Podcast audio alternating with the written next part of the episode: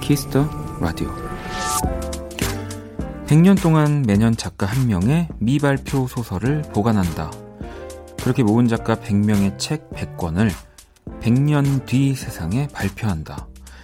이 노르웨이 오슬로 도서관에서 진행 중인 이 프로젝트의 이름은 미래 도서관입니다. 이천십사 년에 시작된 올해로 오 년째, 지금까지 미래 도서관에는 다섯 명의 작가, 다섯 편의 작품이 모여 있고요. 꼭 백 년째가 되는 이천백십사 년, 그 백 권을 만날 수 있다고 합니다.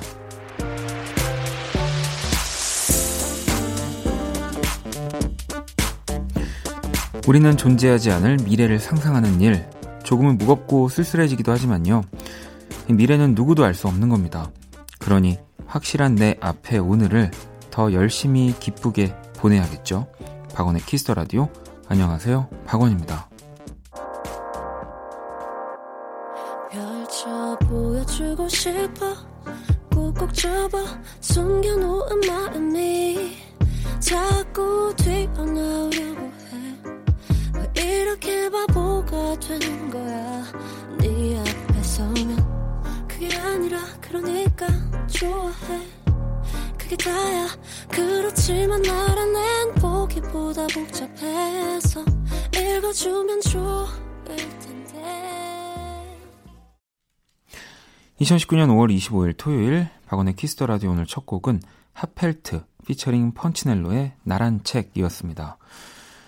노르웨이의 미래 도서관, 이 퓨처 라이브러리 이 프로젝트 이야기였고요. 또 그 다섯 번째 그 작가로요, 우리나라 소설가 한강 씨가 선정이 됐다고 합니다. 또 아시아 최초이기도 하고, 바로 오늘 이십오일 그녀의 미발표작을 노르웨이 오슬로 도서관에 직접 전달한다고 하는데, 우리 한강 작가의 소감문 중에서 제의를 받은 직후 나는 백 년 뒤의 세계를 상상했다. 내가 죽어 사라진 지 오래고 내가 사랑하는 그 누구도 더 이상 살고 있지 않은 세계. 하지만 모든 불확실성에도 불구하고 우리가 빛을 향해 한 발, 한 발을 내디뎌야만 하는 순간을 기도라고 부를 수 있다면 이 프로젝트는 백 년 동안의 긴 기도에 가까운 것이 아닐까. 그리하여 마침내 첫 문장을 쓰는 순간 나는 백 년 뒤의 세계를 믿어야 한다. 야, 우리 작가님들은 소감문도 네, 정말 좋을 것 같습니다. 음. 이 작품들이요, 앞으로 백 년간 노르웨이 오슬로 도서관 이 침묵의 방에 보관이 된다고 하고요. 백 년 뒤에 발표될 책들을 인쇄할 나무 천 그루도 어딘가에 자라고 있다고. 야, 진짜 멋진 프로젝트네요. 음. 음악으로도 이런 걸 할 수 있을까요, 과연? 뭐 요즘은 더 빨리, 뭐 물론 이런 책들도 뭔가 트렌드들이 바뀌긴 하지만 뭔가 음악보다는 좀 그게 천천히 진행되는 느낌이라, 어, 도서관은 이렇게 미래 도서관 이런 프로젝트를 해도 괜찮을 것 같은데, 야, 백 년 뒤에 들을 음악을 어, 이런 뮤지션들이 매년 한 곡씩 발표를 해서 어딘가에 넣어놓는다고 하면 어, 쉽, 정말 쉽지 않을 것 같습니다. 네. 자, 토요일 박원의 키스 라디오. 네, 살짝 코너의 변화를 줬습니다. 우리 이 부에서 만났던 일렉트로나이트가 일 부로 자리를 옮겼고요. 뭐 그렇다고 해서 네, 시간만 바뀐 거지 그대로 또 우리 이대화 씨와 함께 할 겁니다. 이 부에서는 늘 일요일에 만났던 분이 하루 앞당겨 오셨어요. 모든 것이 음악이었다. 아도이 오주환 씨. 그리고 네, 이분이 시간을 앞당기는 거 굉장히 싫어하는데, 오, 또 이분 때문에 오주환 씨가 그냥 흔쾌히 앞당겨 주신 게 아닐까. 요즘 케이비에스에서 가장 핫한 이혜성 아나운서와 우리 아도이의 오주환 씨가 모든 것이 음악이었다 한번 새롭게 꾸며볼 겁니다. 기대 많이 해주시고요. 자, 그러면 광고 듣고 올게요. 키스. 키스 박원의 키스 더 라디오. Electric, electric shock, electric, electric shock. 토요일 밤 오직 이 시간에만 열리는 힙한 클럽입니다. 이 찌릿한 전율이 흐르는 전자 음악의 밤, 일렉트로닉 뮤직의 세계, 일렉트로 나이트.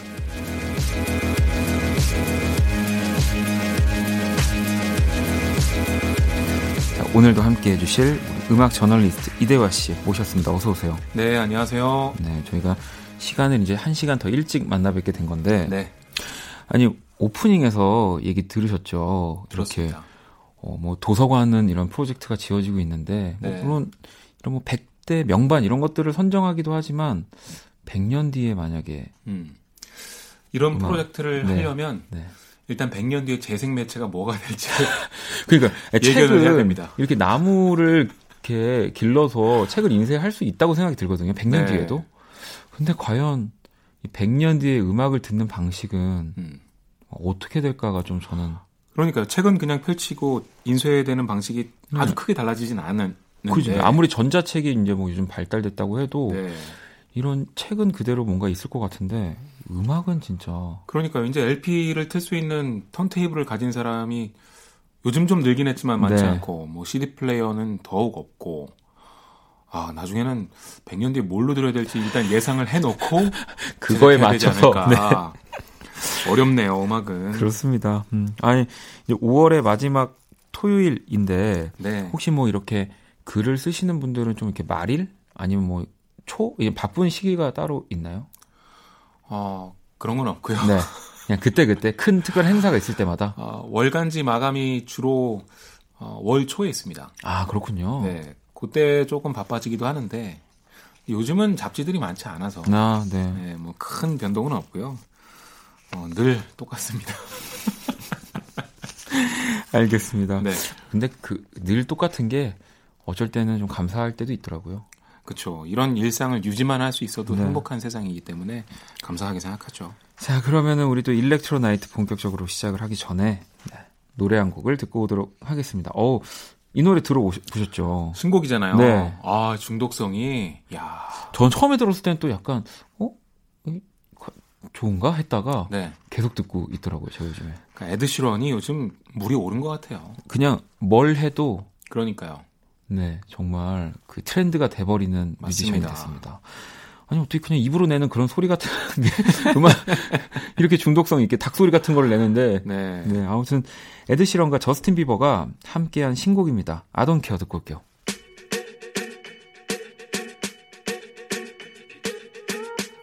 I'm at a party I don't wanna be at And I don't ever wear a suit and tie at Wondering if I can sneak out the back Nobody's even looking me in my eyes You take my hand, finish my drink, say shall we dance? Hell yeah! You know I love you, did I ever tell you? You make it better like that. Don't think I fit in at this party. Everyone's got so much to say. Yeah, I always feel like I'm nobody. 에드 시런, 저스틴 비버의 I Don't Care 듣고 왔습니다. 아이, 진짜로. 에드 시런 음악 하는 걸 보면은 진짜 복잡하게 또 하는 것만이 물론 고민을 많이 하겠지만 네. 어, 정말 이렇게 모든 게 음악으로 만들어낼 수 있구나. 음. 그 어떤 장난기 있는 소리들조차도 네. 네네.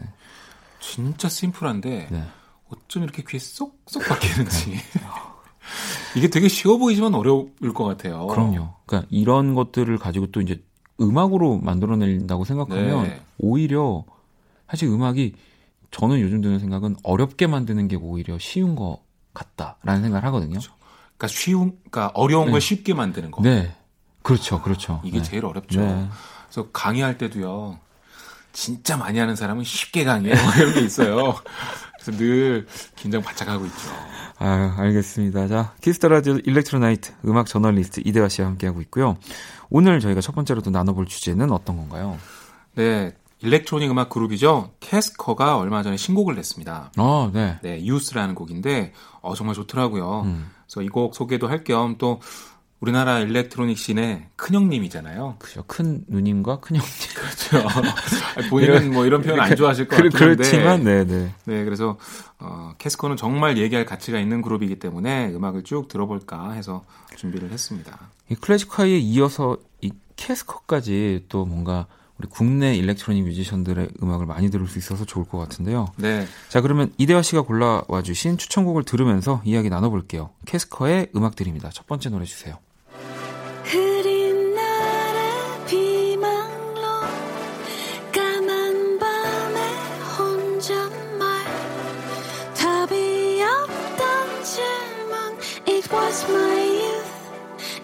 was my youth. Oh.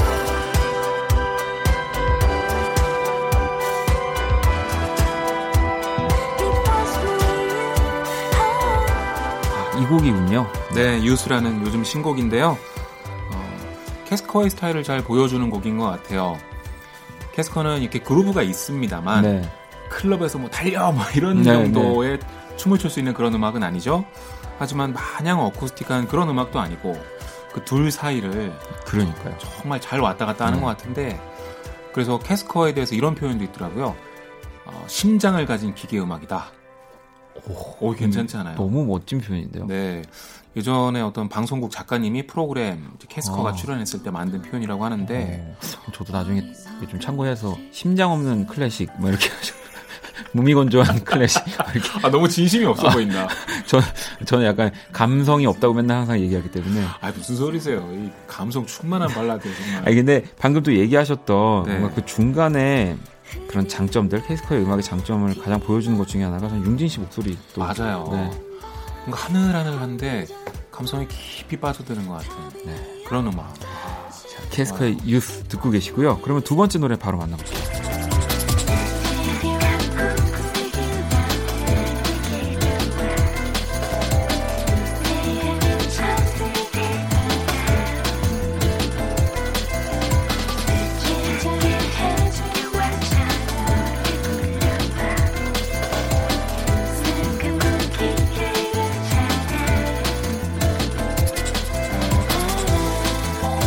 두 번째 캐스커의 곡은 어떤 곡인가요? 네, 캐스커의 일일공삼이라는 곡인데요. 네. 어, 캐스커의 데뷔 앨범에 소개되어 음, 있습니다. 네. 데뷔 앨범이 철갑폭성이라는 네. 앨범인데 원래는 절판됐다가 나중에 재발매됐어요. 아, 또 너무 많은 사랑을 받아서 이, 네. 가능한 일이죠. 그렇죠. 그래서 일 집 그러니까 이제 이게 일 집인데 그러니까 존재를 잘 몰랐던 분들은 이 집이 일 집으로 아, 생각하는 경우도 네, 많다고 네. 합니다. 들어보시면 이 캐스커의 준호 씨는 정말 요만큼의 자비심도 없는 그 장르 파괴자예요. 네. 정말 보사노바의 드럼앤베이스를 섞는다는 그렇죠. 이런 아이디어를 네. 어디서 가져오셨는지 참 대단한데요. 재밌게도 이 보컬이 이때는 융진 씨가 없었어요. 음. 이소은 씨 보컬이에요. 그렇군요. 지금 네. 목소리가 그러니까 그 당시에 아직 유명하지 않았음에도 불구하고 콜라보 형태로나마 이제 주류 작곡가로 입봉했다? 그런 느낌도 있는 곡인데 캐스커의 아주 옛날 데뷔 앨범 하나 준비해봤습니다. 자, 캐스커의 일일공삼 듣고 계시고요. 세 번째 노래 만나볼게요.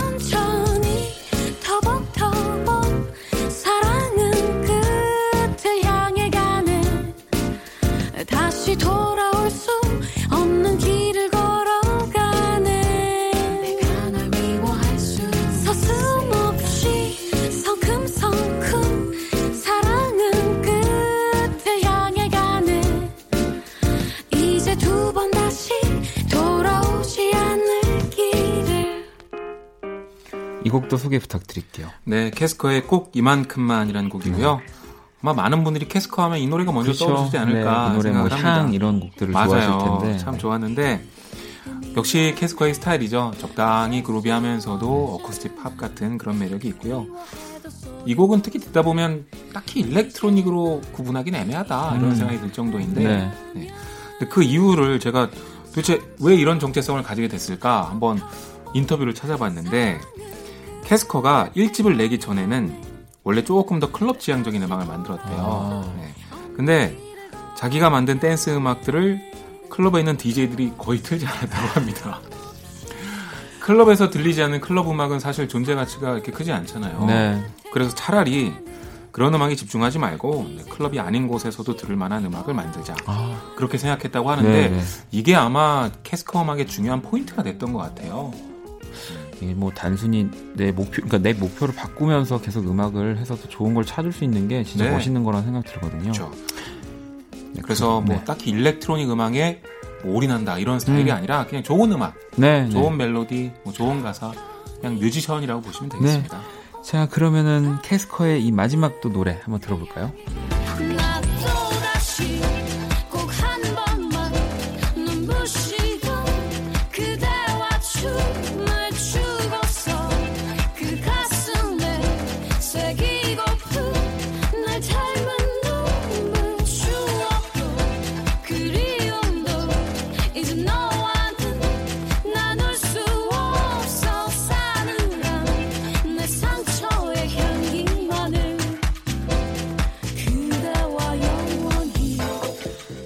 캐스커의 나비 부인 네. 가지고 오셨네요. 캐스커 음악 중에서 가장 클럽 음악 같은 음. 곡을 하나 준비를 해봤는데요. 제가 아까 그 무자비한 장르의 파괴자라고 말씀드렸는데 이번에는 또 탱고를, 탱고를 하우스에다 네. 엮었습니다. 어, 참 파격적이고 재밌는 음악인데요. 근데 그 본인 말로는 이 곡이 그렇게 잘 되진 않았대요. 음. 그러니까 일 집과 이 집이 반응이 좋았고 어, 그래서 내 음악과 맞는 관객들이 많구나 라는 생각에 조금 더 내가 하고 싶은 걸 강조해서 깊게 들어가 봤는데 아, 잘 되진 않았다고 합니다. 어. 네. 아마 많은 뮤지션들이 늘 그 부분에서 고민을 할 것 같은데요. 준호 씨도 이제 그런 경험을 한 거죠. 근데 본인은 그렇게 얘기하는데 전 이 노래가 너무 좋은 거예요. 네. 아니, 그러니까 그게 참 그러니까 이 많은 사람들이 듣는 것도 중요하긴 하지만 네. 또 뭔가 누군가 소수의 사람들이 미치는 음악을 만드는 것도 저는 네, 너무 멋진 일이라고 생각합니다. 저는 좀 댄서 그런 걸 좋아해서 그런지 네. 이 음악이 유독 그렇게 꽂히더라고요. 자, 그럼 캐스커의 나비부인까지 만나보셨고요. 자, 이 네 곡 가운데서 두 곡을 한번 들어볼 겁니다. 먼저 캐스커의 꼭 이만큼만 그리고 유스까지 듣고 올게요.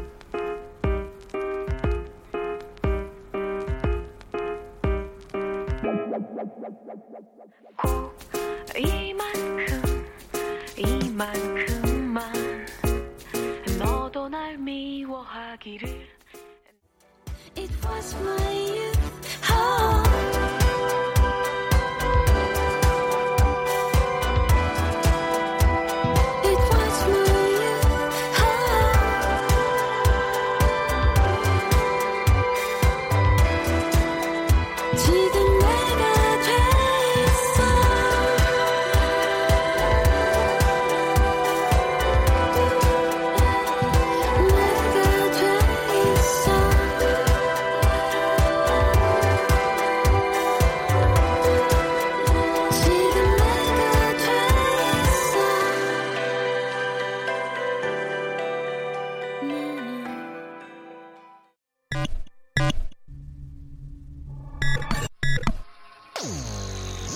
음악이 시간을 지배할 때 케이비에스 쿨 에프엠 박원의 키스 더 라디오.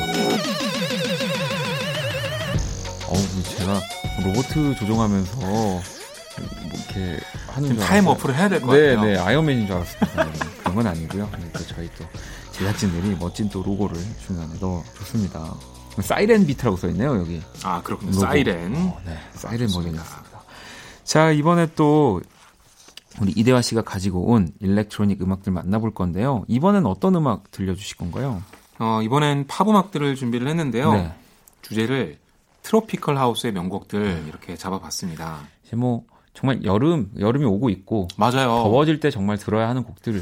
요즘 날씨에 딱 어울리는 그런 댄스 음악이 뭘까 하다가 요즘 또 트로피컬 하우스가 인기가 많고 또 지난주에 어떤 분이 트로피컬 하우스가 뭔지 궁금하다고 맞아요. 질문도 네. 주셨잖아요. 네. 그래서 번뜩 떠올라서 준비를 했는데요. 일단 트로피컬 하우스가 뭔지 좀 설명을 드리면 어, 트로피컬 하면 여러분들이 어떤 이미지가 떠오를지는 모르겠는데요. 어떤 분들은 뭐 과일이 떠올 수도 있고요. 네. 근데 이 트로피컬 하우스에서 그리는 그런 어떤 사운드스케이프는 그러니까 예를 들면 자메이카의 어떤 섬에서 네. 칵테일 한 잔 놓고 뒤에 음악 카페가 있는데 네, 네.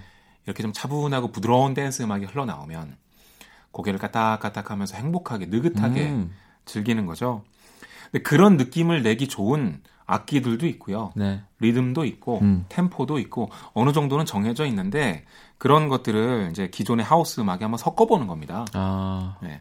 그런 느낌들 오늘 가득 나올 텐데 간단히 얘기해서 여러분들 혹시 그 인어공주, 네. 인어공주 그 뮤지컬에서 네, 네. 디즈니 애니메이션 언더더시라는 노래가 있어요. 그렇죠. 진짜 그 스틸 드럼이라는 악기를 사용해서 진짜 다다단단 이거 말씀하셨죠. 네.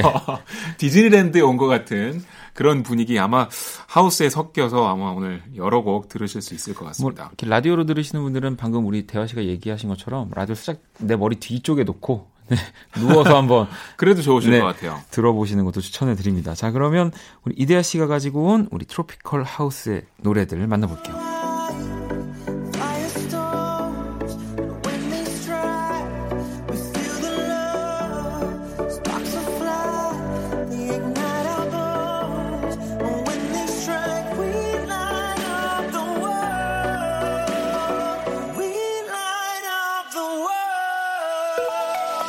Yeah. 첫 번째 곡 어떤 곡인가요? 네, 카이고의 파이어스톤입니다. 음.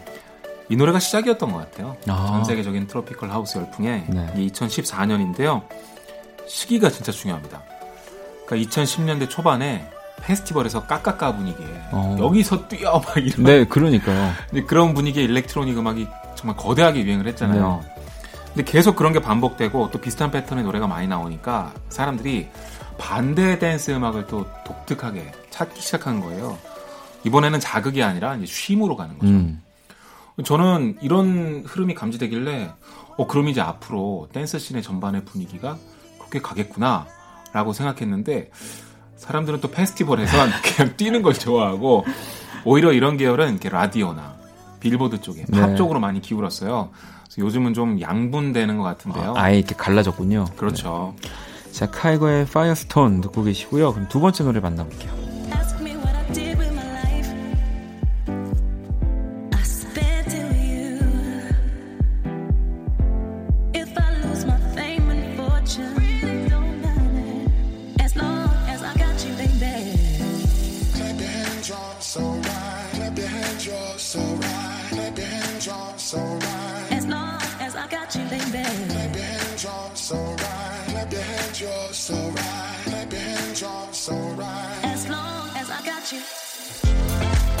곡도 소개 부탁드릴게요. 네, 듀크 두몬트의 I Got You라는 곡이고요. 네. 음악 들어보시면 그 Under the Sea에 나오는 네. 것 같은 스틸 드럼이 쓰이고 있습니다. 되게 재밌는 악기예요. 여러분들 동영상 사이트에서 스틸 드럼이라고 네, 검색해 보시면 거의 어멀거나 냄비 뚜껑까지 생긴 걸. 막 약간 뭐 이렇게 스테인레스 냄비 뒤집어 놓은 느낌의 거기서 이제 북을 쉬고 있는. 네, 네 근데 그렇죠. 무슨 과일 느낌이 나는 소리가 맞아요. 나거든요. 참 재밌는데 이걸 트로피컬 하우스에서 정말 좋아해서 이걸 쓰는 곡들이 많아요. 이 노래 뮤직비디오를 봐도 이런 장르의 음악이 뭘 원하는지를 알 수 있는데요. 브이알 안경 같은 걸 네. 쓰고 정말 자기가 상상하는 파라다이스로 가는 겁니다. 거기서 되게 행복하게 네. 요트 타고 뭐 먹고 쉬는 거예요. 근데 씁쓸하게도 현실은 그게 아니죠. 그렇죠. 깨, 꿈에서 깨면 이제 네. 난 지는 거죠. 현대적인 그 비트는 게 있긴 한데 트로피컬 하우스가 뭘 지향하는지 거기에서 알 수가 있습니다. 자, 그러면 또 세 번째 노래 만나볼게요. My face above the water. My feet can't touch the ground. Touch the ground and it feels like I can see the sands on the horizon every time you are not around. Slowly drifting away. Wave after wave. Wave after wave. 자, 이 곡은 어떤 곡인가요? 네, 이번엔 로빈 슐츠의 웨이브스라는 곡인데요. 네. 원래는 그 네덜란드 힙합 아티스트가 만든 곡인데 음. 그 로빈 슐츠라는 디제이가 리믹스한 버전입니다. 아, 그렇군요. 네, 이것도 트로피컬 하우스 열풍이 굉장히 중요한 곡이었어요. 개인적으로도 참 좋아하는데 듣고 있으면 그냥 댄스 음악인 건 맞는데 좀 늘어지지 않나요? 그죠. 그러니까 뭔가 아, 뛰면 좀 이상할 것 같은 느낌이죠. 네, 아주 편안한 느낌인데 다들 클럽씬에서는 휴양섬 같은 이미지 하면 다 이비자를 먼저 써요. 네. 근데 그게 이제 발레아리꾼도라고 해서 지중해에 있는 그 섬들 중에 하나거든요. 그래서 그냥 이런 풍에 약간 이비자에서 석양과 함께 즐길 법한 이런 음악을 뭐 발레아릭 스타일이다 이렇게 얘기하기도 하는데, 그러니까 트로피컬 하우스는 좀 이렇게 쉬세요. 요 무대에서는 뛰지 않으셔도 됩니다. 네. 네. 자, 로빈 슐츠의 웨이브스까지 듣고 있고요. 자, 마지막 곡 만나볼게요. At times I wish you know I can fly high, I can go low. Today I got a million, tomorrow I don't know. Decisions as I go, to anywhere I flow. Sometimes I believe, at times I wish you know I can fly high, I can go low. Today I got a million, tomorrow I don't know. 그러니까 여러분 지금 페스티벌이라고 상상하고 한번 뛰어보세요. 이게 안 뛰어져요? 좀, 아, 좀 어, 뒤를 돌아보게 됩니다. 약간. 네. Lost Frequencies의 Reality라는 곡인데요. 이 음악이 나올 때 이제 벨기에 투마로랜드의 장면이 기억나는데 네. 사람들이 행복해 보여요. 음. 막 뛰진 않는데요. 네. 뭐 누구 어깨 위에 올라가서 막 이렇게 카메라 보고 손짓하고 음. 있고. 그러니까 아무리 댄스 음악을 잘 만들어도 좀 어둡게 자극하는 음악이 있고요. 어떤 곡은 댄서블 하지 않은데도 묘하게 기분이 좋아져요. 근데 그런 느낌을 오히려 더 살리는 게 중요하다고 네. 네, 댄스 프로듀서들은 얘기를 하더라고요. 어떤 디제이는 무조건 신나는 음악보다는 그냥 기분이 행복해지는 느낌으로 끌고 네. 가면 좋다고 얘기도 하고요. 이런 느낌, 요 오묘한 부분을 잡아내서 작곡하기가 참 쉽지 않다고 하더라고요. 음. 저는 그런 면에서는 이 노래가 정말 좋아서 홍보만 잘 됐다면 제 생각엔 빌보드 일 위도 갔을 것 같은데 아, 리얼리티 근데 안타깝게도, 안타깝게도. 하지만 또 여기서 소개되고 네. 있지 않습니까? 그렇죠. 동영상 사이트에서는 이 노래 조회수가 뭐 거의 이억 회에 달하더라고요. 어마어마합니다. 엄청난 히트곡입니다. 아니, 지금 방금 들은 이 네 개 곡들이 약간 저는 이제 홍대나 이태원 등지에서 음. 왜 그 건물 일 층에 문 다 열어놓고 아, 뭔가 이렇게 조, 이렇게 조명 이렇게 어둑어둑한 느낌으로 이렇게 네. 뭐 바텐더 분들도 막 계시고 그런 음. 뭔가 가게들에서 흘러나올 법한 노래들이 아닌가. 약간 고급져요. 네, 네. 그런 느낌이 있습니다. 자기를 보여주고 내 취향을 전시하게 해도 약간 네. 괜찮고 네. 그래서 좀 인기가 있나 싶기도 하고요. 자, 그러면은 네, 이 가운데서 노래 두 곡을 들어볼게요. 먼저 카이거의 파이어스톤 그리고 로스트 프리퀀시스의 리얼리티.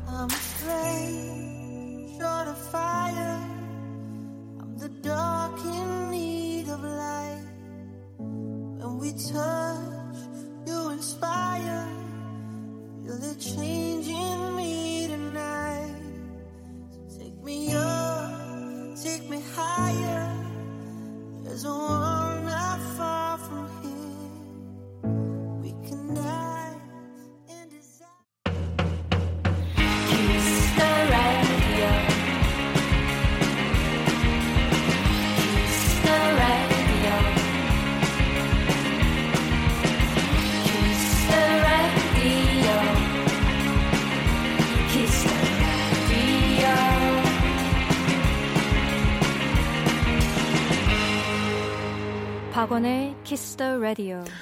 일렉트로나이트 음악 저널리스트 이대화 씨와 함께하고 있고요. 이제 또 보내드릴 시간이 다 됐는데 보내드리기 전에 우리 또 신곡 추천을 받아야죠. 오늘은 어떤 곡 가져오셨나요? 네, 브로콜리 너마저가 새 앨범을 냈습니다. 네, 네, 새 앨범 제목이 속물들인데 네. 타이틀곡도 속물들이에요. 음. 오, 브로콜리 너마저 하면 좀 예쁜 팝을 상상했는데 상당히 락킹한 곡을 또 발표했더라고요. 그러니까요. 저도 어 브로콜리 너마저네 하고 들어갔는데.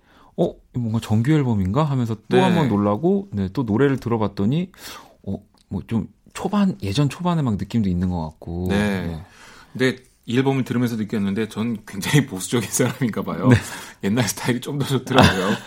앨범 안에 참 다양한 곡이 있는데, 네. 일 번 트랙인 좋은 사람이 아니에요라는 곡이 옛날 브로콜리 스타일인데 저는 더 와닿더라고요. 그래서 음. 이 노래 참 자주 듣고 있는데, 만약에 옛날에 나왔으면 타이틀곡이 돼도 좋았을 만큼 진짜 좋더라고요. 어, 그래요? 그래서 이 노래를 좀 공유해보고 싶습니다. 자, 그러면 브로콜리 너마저. 네. 이 타이틀곡은 아니지만 새 앨범 가운데서 우리 이대화 씨가 가장 좋아하는 노래입니다. 좋은 사람이 아니에요. 이 곡을 들으면서 우리 이대화 씨 보내드릴게요. 오늘 너무 감사합니다. 네, 다음 주에 뵙겠습니다. 네. 나는 좋은 사람이 아니에요. 아주 나쁜 사람은 아닐 뿐이죠. 하지만 나도 잘 모르겠네요. 당신이 그렇다면 그렇겠네요. 날 속엔 나쁜 생각들이 많아요. 다만 망설임을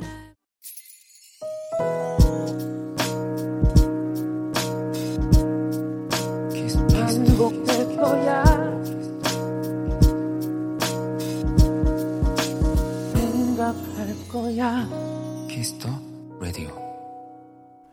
박원의 키스터 라디오 일 부 마칠 시간입니다. 키스터 라디오에서 준비한 선물 안내 드릴게요. 마법처럼 예뻐지는 백한 가지 뷰티 레시피 지니더 바틀에서 화장품 드리고요. 상품 당첨자 명단은 검색창에 박원의 키스터 라디오 검색하시고 선곡표 게시판에서 확인하시면 됩니다. 자, 잠시 후 이 부 모든 것이 음악이었다. 아도이 오주환 씨 그리고 이혜성 아나운서와 함께합니다. 많이 기대해 주시고요. 자, 일 부 끝곡은 우리 또 클래식하이의 음악 지난 시간에 들었었는데 팔육팔삼 번님의 신청곡입니다. 알렉스의 화분 듣고 전 이 부에서 다시 찾아올게요. 멀리서 멀리서 멀리서 그대가 오네요.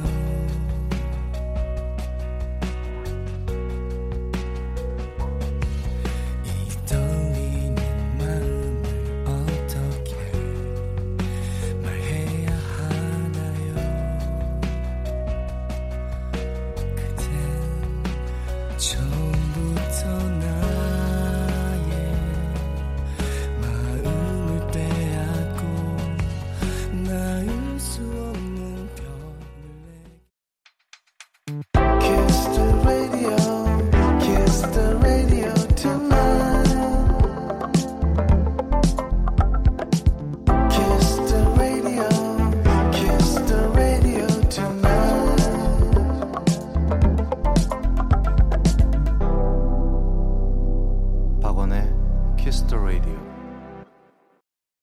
오늘 밤 너는 내게 해줄 얘기들이 있다고. 밤하늘에 박혀있는 저 별들을 켜고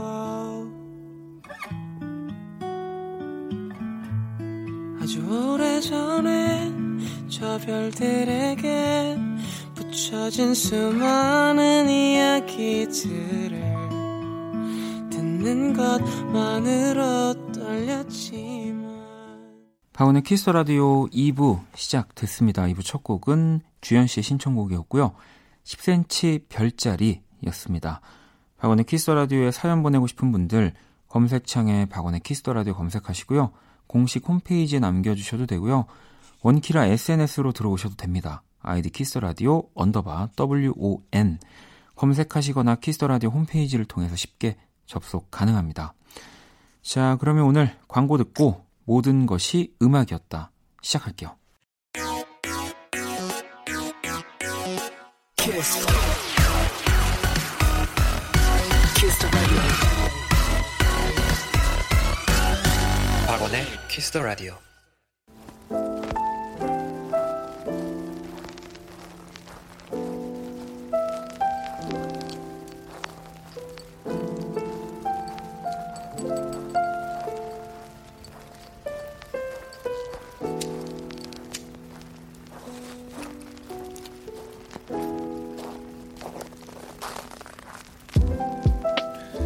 그 음악을 들었을 때 문득 떠오르는 것이 있습니다. 당신의 추억과 음악을 이야기합니다. 모든 것이 음악이었다.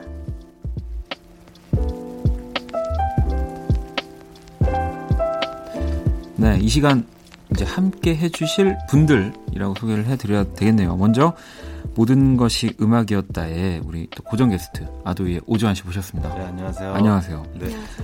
그리고 지금 뭐 방금도 들렸지만 여러분, 네, 뭐 저희 목소리가 아닙니다, 여러분. 네, 네, 색다른 목소리가 들리고 계실 거예요. 네, 케이비에스의 정말 자랑스러운 재원이라고 적혀 있고요.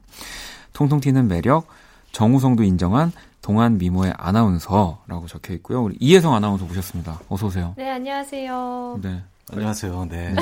아, 조한 씨 인사 좀 해주세요. 네, 안녕하세요. 아, 네, 반갑습니다. 안녕하세요. 아유, 반갑습니다. 네. 큰일 났네, 이거. 일단은 우리 원키라에 처음 오셨잖아요. 네. 인사를 조금 더 길게 부탁드릴게요. 길게 하라고 하니까 더 짧게 하고 싶어지는데. 네, 네. 저는 지금 케이비에스의 막내 아나운서 이혜성이라고 합니다. 반갑습니다. 아, 일단은, 어, 이렇게 네. 근무 환경을 아름답게 만들어주셔가지고, 진짜, 처음으로 이 키스라디오 하면서 아, 보람이라는 것이 이런 것이구나. 아, 정말요? 네. 처음으로 보람을 느끼시는 건가요? 네. 아니, 아니, 아니, 아니, 그건 아니고요. 우리 네. 주한 씨는, 주한 씨가 사실은 저랑 계속 이제 모든 것이 음악이었다를 진행을 하다가 오늘 이제 얘기를 미리 들으셨죠? 주한 씨는? 네, 네, 들었습니다. 오신다고. 어떠, 어떠셨어요? 아, 피디님과 이제 작가님들의 어떤 신의 한 수가 아닐까. 감사합니다. 아니, 그럼 혜성 씨는 혹시 평소에 아도이를 네. 좋아? 어, 하셨는지. 저는 네. 인터넷에서 이렇게 네. 보다가 인터뷰를 봤어요. 네. 근데 거기에 좋아하시는 음악을 소개한 그런 글들이 있었는데 제가 좋아하는 네. 음악이랑 좀 겹치는 게 있더라고요. 아... 최근에 또 인연이네. 그러니까요. 슈퍼밴드에서 네. 하현상 씨 아, 좀 화제잖아요. 네. 하현상 씨 다운 노래 좋아하신다고 이렇게 아, 네, 맞아요. 좀 놀랐었어요. 아, 왜 자꾸 저를 보세요? 아니, 대화를 지금 네, 눈을 못 마주치겠네요. 아니, 혜성 씨가 지금 주한 씨한테 말을 걸었는데 왜 주한 네. 씨 저를 쳐다보시는 거예요? 아, 이게 항상 이제 지난 몇, 몇 달 동안 이렇게만 아, 그렇죠. 사람이 있으니까 좀 적응이 안 되긴 하는데. 아니, 주한 씨가 어느 순간부터 저랑 이렇게 라디오를 진행하는데 네. 말을 너무 안 해가지고 아, 진짜요? 제가 이러면 안 되겠다 싶어서 우리 또 오늘 이렇게 네. 이혜성 아나운서를 모신 겁니다. 좋은 것 같아요. 굉장히 좀 분위기도 전환이 되고 뭐라고요? 네. 뭔가 차분한 네 차분한 어떤 그런 분위기에서 네. 좀 이렇게 화사해졌네요. 어, 저는 저는 차분한데 혼자 지금 약간 저 이렇게 톤이 높으신 분인 줄 몰랐거든요, 주한 씨가. 음. 네. 네. 아, 이거 높아지신 건가요? 많이 높아졌습니다. 아... 네. 자, 아무튼 간에 아무튼 지금 몇 번 얘기하는지 모르겠지만 키스 라디오 모든 것이 음악이었다. 우리 혜성 씨를 맞이하면서 요일도 또 살짝 바뀌었고요. 음. 먼저 코너 안내를 우리 조한 씨가 좀 부탁드릴게요. 네, 모든 것이 음악이었다. 여러분의 특별한 추억이 있는 장소를 비롯해서 물건, 사람, 영화, 책 등등 다양한 이야기를 공유하는 시간입니다. 녹색창에 박원의 키스 더 라디오 검색해서 사연 남겨주세요. 네, 지금 실시간으로 짧게 보내주셔도 좋은데요. 문자 샵 팔구일공, 장문 백 원, 단문 오십 원, 인터넷 콩, 모바일 콩, 마이케이, 톡은 무료입니다. 아우, 뭐 이것도 이제 또 항상 주한 씨가 읽어주시다가 굉장히 명료하시네요. 네, 아 그래요? 네. 일단 오늘 이 두 분의 호흡을 좀 보도록 하겠습니다. 네. 음. 아니, 네, 아, 내가 내가 뭐라고 보지? 아니 저는 빠지는 건 아니지만 왜냐하면 네. 이제 저도 이제 짐을 덜어놓고 어. 더 이제 중간의 입장에서 이제 두 분이 코너를 재미있게 만들어 주셔야 되기 때문에 알겠습니다. 네, 저는 이제 더 이상 웃기지 않겠습니다. 네. 아, 군대예요. 네. 자, 키스라디오 모든 것이 음악이었다. 그럼 첫 번째 사연 한번 만나볼게요. 혜성 씨가 소개 부탁드릴게요. 네, 칠오육구님의 사연입니다.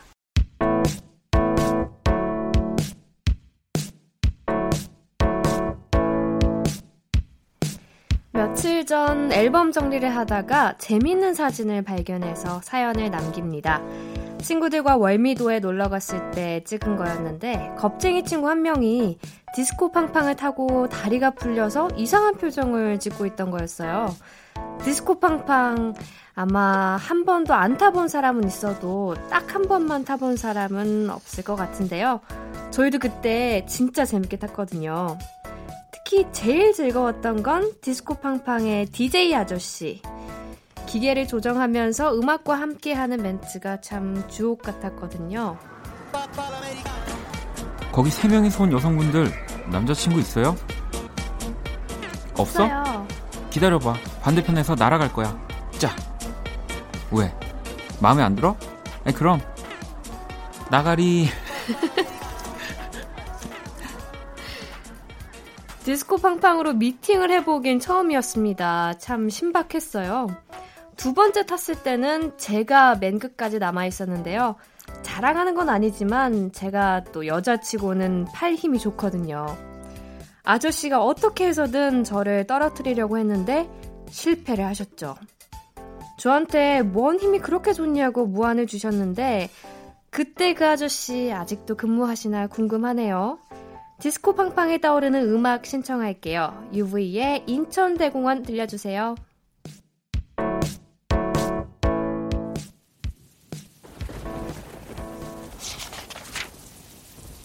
비가 오는 날이면 나도 모르게 가는 곳이 있다. 그곳은 바로 인천대공원.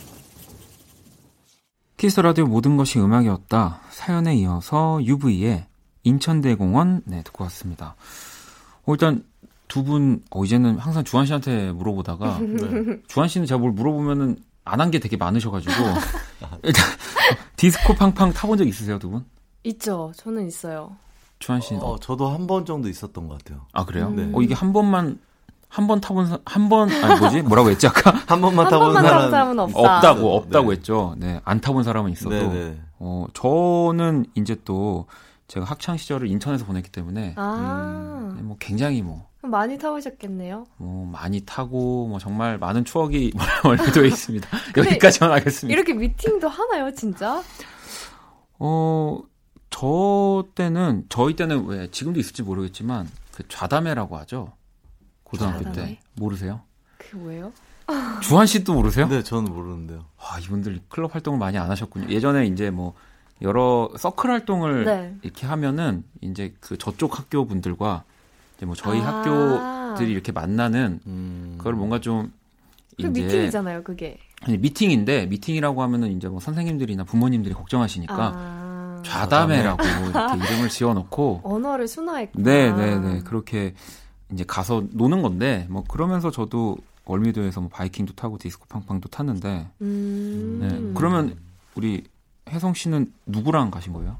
저 그냥 고등학교 친구들이랑 같이 갔던 것 같아요. 어, 고등학교 친구들이랑 가려면 그 근처에서 학교를 나오신 건가요? 어, 어, 저는 인천에서 네. 탄 게 아니라 네. 그냥 아 다른 곳에서 네, 네. 일산 집 근처에서 일산 아, 월미도에 좀 그런 놀이기구들이 굉장히 좀 음. 위험하다고 제가 소, 네, 무섭죠. 들었는데. 네, 무섭죠. 어. 네.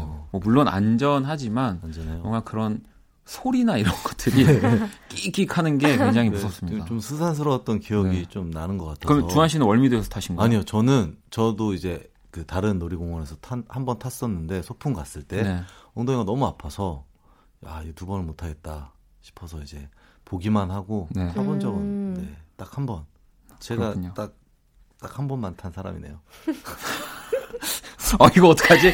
여러분, 여러분, 지금 방송 듣고 계신 분들 저만 어색한 거 아니죠?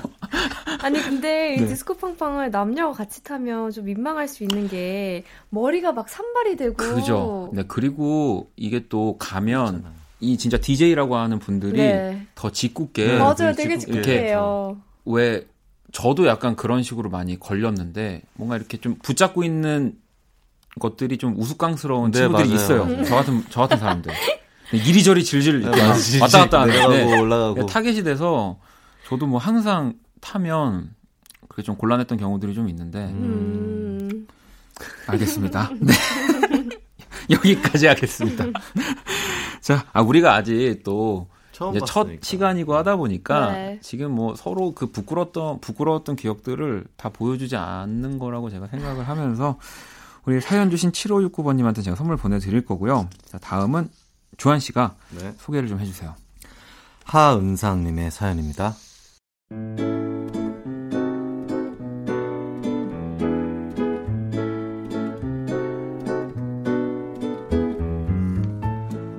어린 시절 제 꿈은 만화책방 사장님이었습니다.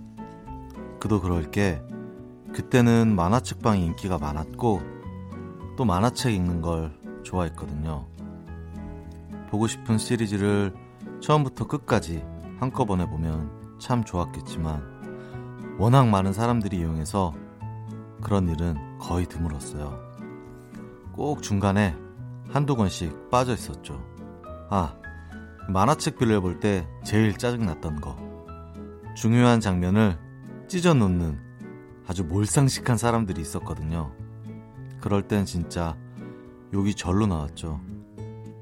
만화책방 사장님과 친해져서 그 가게 단골이 되면 좋은 혜택도 있었어요. 신간이 나왔을 때 사장님이 먼저 챙겨주셨거든요.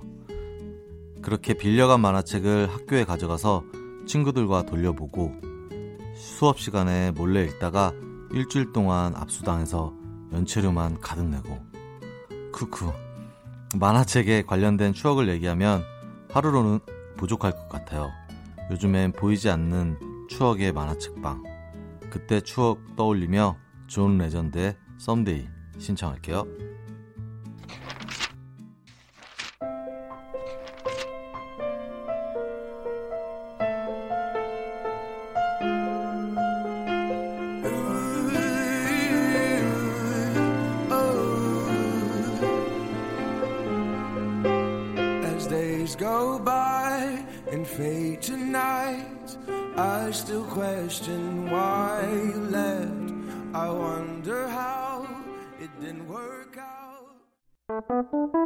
괜찮아, 그럴 수도 있지 뭐.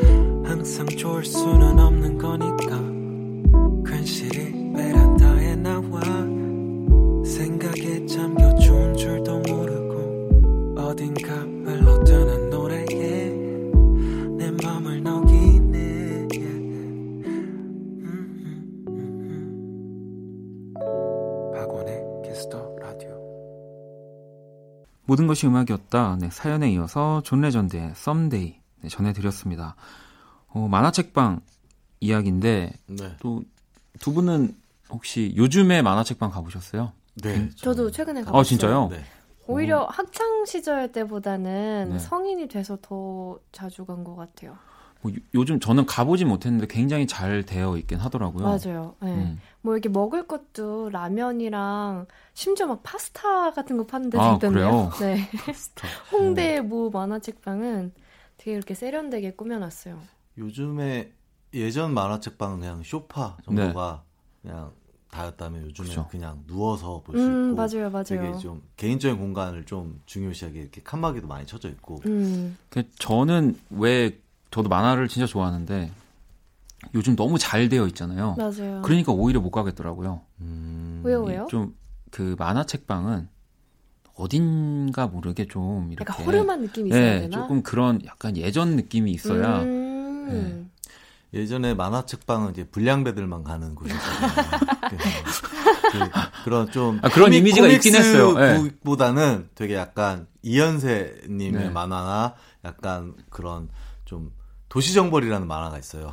사십 권, 오십 권짜리인데 네, 뭐 그런 것들 있고 약간 좀 네, 좀 불량배들이 왜 그 예전 만화방 저도 예전에는 참 많이 갔는데 가 보면 그 안압 아프신데 병원에 계신 분들이 있어요. 맞아, 맞아, 예, 맞아. 이렇게 아프시긴 한데 막 그렇게 많이 아프시진 않은데 병원에 계셔야 되는 분들이 있어가지고 예, 그런 분들이 이제 만화방에 네. 많이 계셨거든요. 아~ 네. 학교 땡땡이 치고 이제 가서 있는 네. 친구도 많이 있었고. 그렇죠. 음.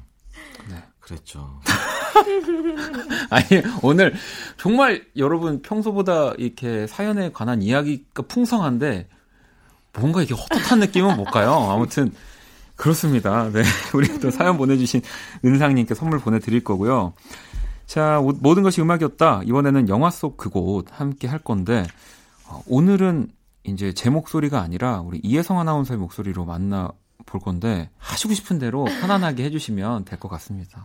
네. 네, 알겠습니다. 자, 네. 시작해볼게요. 네. 네.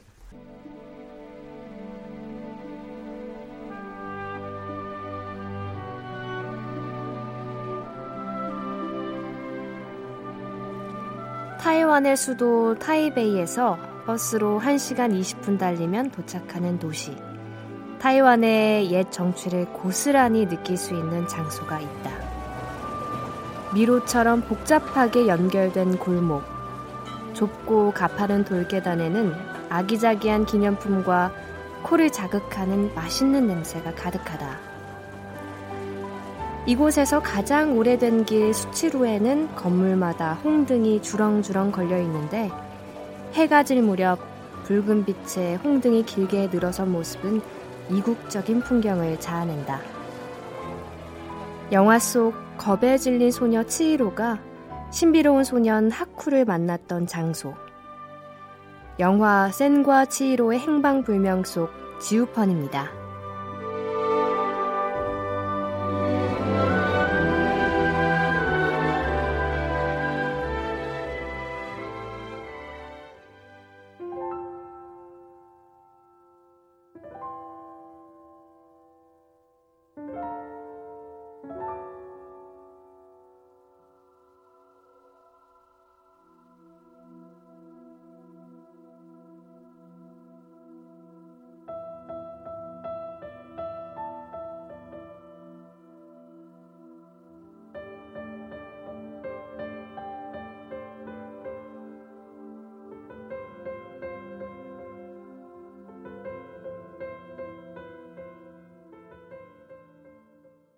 자, 이번 주 영화 속 그곳 네, 방금 들으신 노래는 센과 치히로의 행방불명 오에스티 가운데서 히사이시조의 어느 여름날 네, 전해드렸습니다.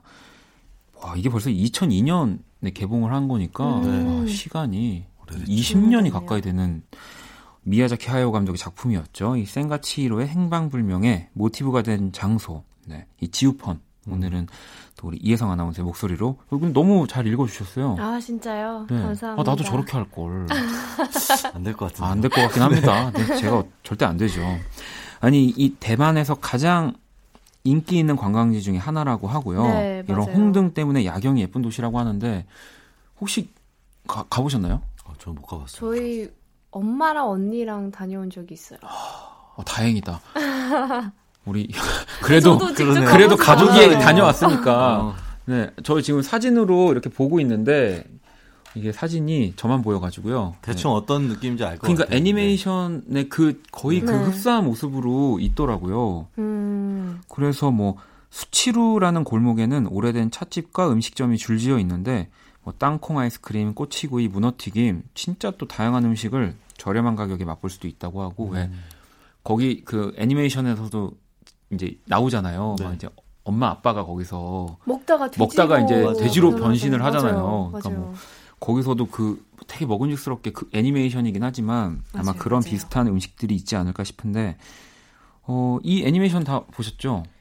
봤는데 되게 옛날에 봤던 그죠? 것 같아요. 네, 저는... 저도 뭐 가오나시 말고는 지금 뭐 그렇게 크게 생각나는 것들이 자세하게 있진 않지만 뭐 이렇게 주인공이 음. 치히로가 막 날아가는 장면이라든지 네, 그런 장면 음, 너무 아름답고 음, 음, 뭐 맞아요. 특히 히사이 쇼가 이제 음악 했잖아요. 네. 음악 만들 음악 때 좋아요. 이런 말 했던 것 같아요. 이런 말 썼는데 이제 일 층으로 들어가서 음. 이제 노래가 다 끝나고 나면 이제 이 층 베란다로 나가는 느낌이 났으면 좋겠다고. 어, 그걸 어, 음악으로 그, 표현할 수 있나요? 그 어떤 느낌이죠? 같아요. 일 층으로 들어가서 이 층 베란다로 나가는 건 되게 위험한 뭔가 위험했으면 좋겠다라는 건가요? 뭔가 다른 세계로 이제 음. 나가는 듯한 영화도 약간 그런 느낌이잖아요. 그렇죠. 음. 네. 그랬던 것 같아요. 터널을 지나는 순간 뭔가 확 다 네. 바뀌어 버리니까. 저도 이제 음악 만들 때 그거를 이제 가슴에 새겨두고. 어. 음. 뭔가. 그러시, 어, 그럼 평소에도 그렇게, 그런 느낌이 드는. 네, 제가 이제 영향을 잘 받는 사람이라서, 네. 그러면 좀 뭔가 좋지 않을까. 이제 뭔가 땅에, 땅에 닿는, 이제 네. 일 층으로 들어가서 땅에 닿지 않는 곳으로 나가는 느낌이니까. 음. 노래가, 노래를 다, 다 듣고 났을 때 그런 느낌을 좀 받으면. 아니, 그러면 이혜성 아나운서는, 네. 이제, 이렇게 뭐 내레이션이나, 혹은 뭐 이런, 뭐, 리포팅이라고 해야 될까요? 그러니까 해외나 이런 여러 곳을 많이 다니시거나 뭐 내레이션 하시잖아요. 네. 뭐 그런 약간 이런 대만의 이 지우펀 같이 약간 갔는데 너무 좋았던 좋았던 장소. 네. 음, 지금 막 바로 떠오르진 않는데. 네. 어... 그럴 수 있습니다. 네. 음. 최근에 아 저는 호주 갔을 때 호주 그 시드니에 좀 오래된. 네. 시장이 있었거든요. 네네. 생선 같은 파는 수산시장이었는데 거기가 저는 약간 이런 여기서 나온 음식, 음식점이 줄지어 있고 현지인들이 네. 많이 가고 그런 느낌이 났었던 것 같아요. 그래서 오. 시드니의 그 마켓이 생각나네요. 알겠습니다. 아, 이거 어떡하지? 뭐 조한 씨 좀 뭐 없으세요? 어, 저 베트남에 네. 호이안이라는 곳이 있었는데 아. 그 지금 되게 유명해졌는데 한 십 년 전만 해도 사실은 한국 분들이 많이 안 계셨거든요. 음. 거기가 왠지 지우펀이랑 비슷한 느낌이지 않을까 싶네요. 음. 네. 정말 호주보다는 베트남이 더 비슷한 느낌이 날 것 같아요. 아무래도 이제 아, 이 두 분 진짜 서로를 지금 이 배려하는 아름다운 모습, 네, 잘 보고 있습니다. 네, 자 그러면 아, 두 분 걱정하지 마세요. 지금 굉장히 잘 흘러가고 있습니다. 네. 자, 모든 것이 음악이었다 함께하고 계시고요. 이번 시간은 또 우리 주한 씨가 멋진 목소리로 가사를 읽어드리는 시간인데, 뭐, 방금 이혜성 아나운서도 저희 이렇게 대화하는 거를 계속 같이 대화하고 있는데, 우리 주한 씨 톤 너무 좋지 않나요? 맞아요. 어, 진짜 네. 갑자기 칭찬이요? 지금. 이, 이 뭐 이런 거라도 해야 될 것 같아가지고. 네, 너무. 약간 낮은 분 되게 매력적이신 것 같아요. 전 진짜 촐싹 맞잖아요. 아니, 아니에요. 네. 저는 왜, 왜 이렇게 말, 말이 가끔씩 꼬이거나 네. 살 때가 있어서 이렇게 분명하게 말씀하시는 분들 보면 되게 부럽거든요. 이렇게 또 훈훈하게 덕담이. 어떻게, 그러면은 뭐 어떻게. 아, 아무튼 알겠습니다. 아, 제가 네. 어, 오늘은 좀 짓궂은 장난을 아, 네, 네, 좀 참도록 하겠습니다. 자, 오늘은 어떤 노래를 또 우리 주한 씨가 내레이션 해주실지 음악과 함께 시작할게요.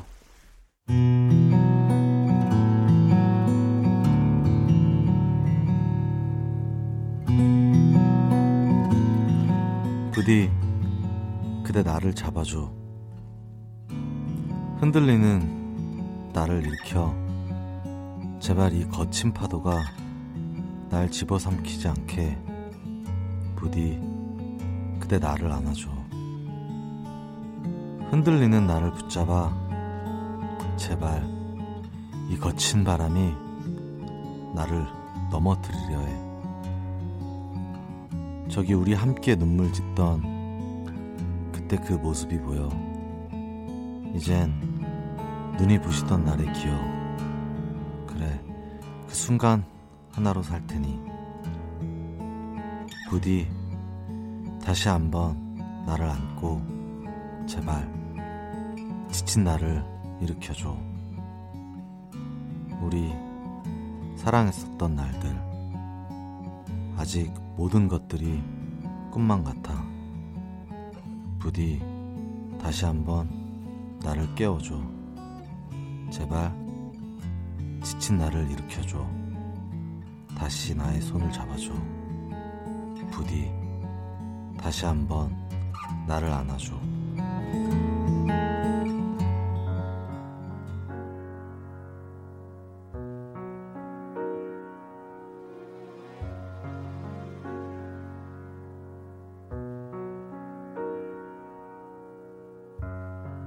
부디 그대 나를 잡아줘. 흔들리는 나를 일으켜. 어, 제발 이 거친 파도가 날 집어삼키지 않게.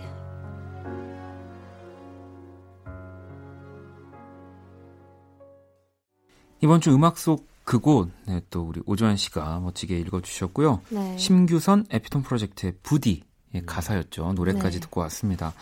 이천십일 년 에피톤 프로젝트 심규선이 함께한 정규 일 집 자기만의 방 수록곡이고요. 오, 음. 일단 저도 이 노래 너무 좋아하고 개인적으로. 저도요. 네. 저 에피톤 프로젝트 노래 워낙 좋아해서 네. 음. 선인장 노래도 좋아하고 네. 이 노래도 너무 좋아하고. 노래를 되게 많이 좋아하시는 것 같아요. 계속 노래 나올 때마다. 그러니까 또 맞아요. 노래 좋다. 어, 이 노래 너무 좋아하는데라고. 그리고 음악하는 사람들은 가만히 있는 그냥 이러고 그냥 멀쩡멀쩡 그냥 조명 쳐다보면서 아, 눈 아파 이러고 있었는데. 네. 어, 아니 그러면 이 가사에서처럼. 두 분도 혹시 이렇게 좀 지치고 힘들 때, 네. 음. 좀 뭔가 이렇게 기댈 수 있는 뭐 그런 사람 있을까요? 저는 뭐 아시다시피 뭐 고양이? 네, 요다한테 항상 네. 이제 위로를 받고 있으니까. 네. 네. 오늘 처음 오셨으니까. 우리 혜성 씨는? 어, 저는 근데 사실 혼자 많이 삭히는 성격이라서 네. 이럴 때 진짜 좀 특히 슬플 때는. 네. 에피톤 프로젝트 노래들이 좀 대부분 슬프잖아요. 음. 멜로디도 그렇고. 그래서 음. 그런 더 슬픈 노래를 들으면서 아. 약간 울고 나면은 감정이 이렇게 다 그렇죠. 씻겨 네. 나가더라고요. 노래를 들으면서 우세요. 그 너무 슬플 때는 이렇게 누구에게 막 어, 징징대는 것보다는 그렇게 많이 슬픈 것 같아요. 혼자 누워서 이렇게 눈물 또르르. 아, 그럼 너무 슬픈데 상상하니까. 저는 네. 저는 엄마한테 아니고 어 근데 저는 오히려 뭐 그때 당시에 이제 뭐 제가 사랑하는 사람이 있다면 네. 뭐 이제 그 사람한테 가장 많이 기대는 것 같고 어... 그러니까 뭐 혼자 만약에 이제 제가 솔로일 때도 제가 힘든 일이 있으면 또 뭔가 어, 누군가를 만나고 싶은 마음이 되게 커지는 것 같아요. 이렇게 좀 음... 네. 저는 혼자서는 이렇게 좀 어떻게 스스로 이겨내는 타입은 아니기 때문에. 음. 네. 혹시 막내이세요? 아니, 저는 외아들입니다. 아, 저기 잠깐. 네. 네. 네. 아, 막내들이 약간 아니, 그런 나약한, 네. 나약한 아이들. 아, 네. 아니, 이게 아니, 갑자기 네. 궁금해져서. 아, 그래요? 알겠습니다. 우리 조한 씨는? 저는 막내인데, 저는 네. 강인합니다. 막내지만. 아유, 원래 오히려 이렇게 형제, 막내분들이 네. 더, 우리 혜, 혜성 씨는요? 저도 사실 막내예요. 아. 막내. 어, 두 분이 공통점이 많으시네요. 갑자기? 네. 또? 아, 저는 그, 이런 막내들의 마음을 모릅니다. 음. 음. 어떻게 슬픔을. 아니요, 막내는 네. 사랑을 많이 받고 자라긴 하죠, 사실은. 아, 저는, 그래요? 저는 그랬어요, 저는. 저도, 네. 아, 진짜, 여러분. 첫 시간이잖아요. 많이 이해해 주세요. 네, 우리 청취자 여러분들은 또 마음이 넓어서 저희가 이제 오늘 아니 일단 맞아 오늘 우리 이제 마무리해야 될 시간이 다 됐죠. 우리 혜성 씨가 어떠셨는지 음, 궁금해요. 네. 제일 궁금하네요. 오. 다음 주부터는 절대 오면 안 되겠다는지 뭔가 잘못됐다, 네, 잘못 왔다. 어. 네. 아니 저는 오늘 일단 소개된 곡들이 너무 좋아서 음. 뭐. 그 어거스트 러쉬 영화에 나온 썸데이 네, 그 노래도 썸데이. 제가 너무 좋아하는 노래고 에프톤 프로젝트도 그렇고 일단 어, 곡들이 너무 좋아서 오. 다음 주에도 또 나올 수 있으면 노래를 같이 듣고 그러니까, 싶네요. 아, 나올 수 정... 없으실 수도 있는 건가요? 지금? 정리를 하자면 사람은 별로였지만 음악이 좋았다. 이렇게 제가 정리를 하면 될 것 같고요. 아니, 아니 아니고요. 어, 음악도 네. 좋고 또 좋은 분들이랑 함께해서 그럼 맞습니다. 다음 우리 지금 다음 주에도 이혜성 아나운서 나와주시는 건가요? 다음 주요? 어, 저 다음 주 나올 수 있나요? 아, 네, 아, 네. 오라고 하시네요. 아, 뭐 일단은 그러면 저희가 다음 주까지 또 기다려 봐야죠. 네, 안 나오시면 제가 안 나오겠습니다. 뭐라고요? 진짜요? 아니, 아니 방송 중에 고백을 하시면 어떡해요. 네. 불 꺼지면 하시란 말이에요. 그런 얘기들은. 알겠습니다. 아무튼. 자, 그러면 우리 두 분을 보내드리기 전에 우리 주한 씨가 또 매, 매주 이렇게 추천곡을 한 곡씩 전해주시는데 네. 어떤 노래 들려주실까요? 오늘은 조지의 어, Let's Go 피크닉이라는 노래를 아, 가져왔습니다. 음. 이제 봄이잖아요. 그래서 네. 너무 이제 나들이를 가고 싶은데 음. 네, 그런 네. 마음을 좀 담아서 네. 선곡을 해봤습니다. 알겠습니다. 자, 그러면 무슨 장난을 치시려고 지금 입에 장난을 치려고 입이 계속 간질간질한데 오늘 첫 시간이니까 두 분 그냥 조, 조용히 보내드릴게요. 네. 자, 조지의 Let's Go 피크닉 네, 들려드리면서 두 분과 인사 나누도록 하겠습니다. 오늘 너무 감사합니다. 네, 감사합니다. 안녕히 계세요. 네. 안녕히 계세요.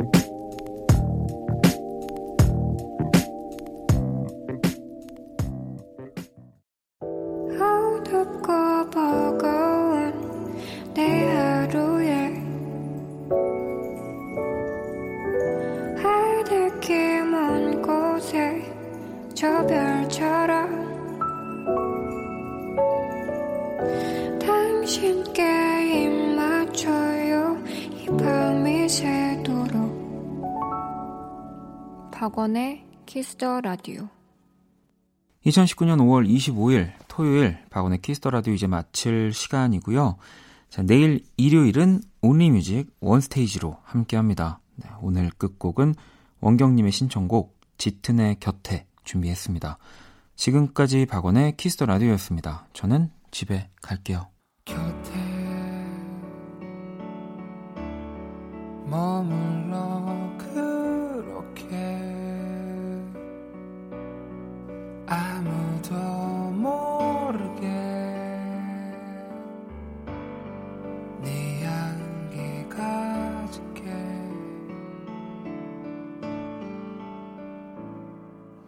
오늘은 You just call me again And sing a song again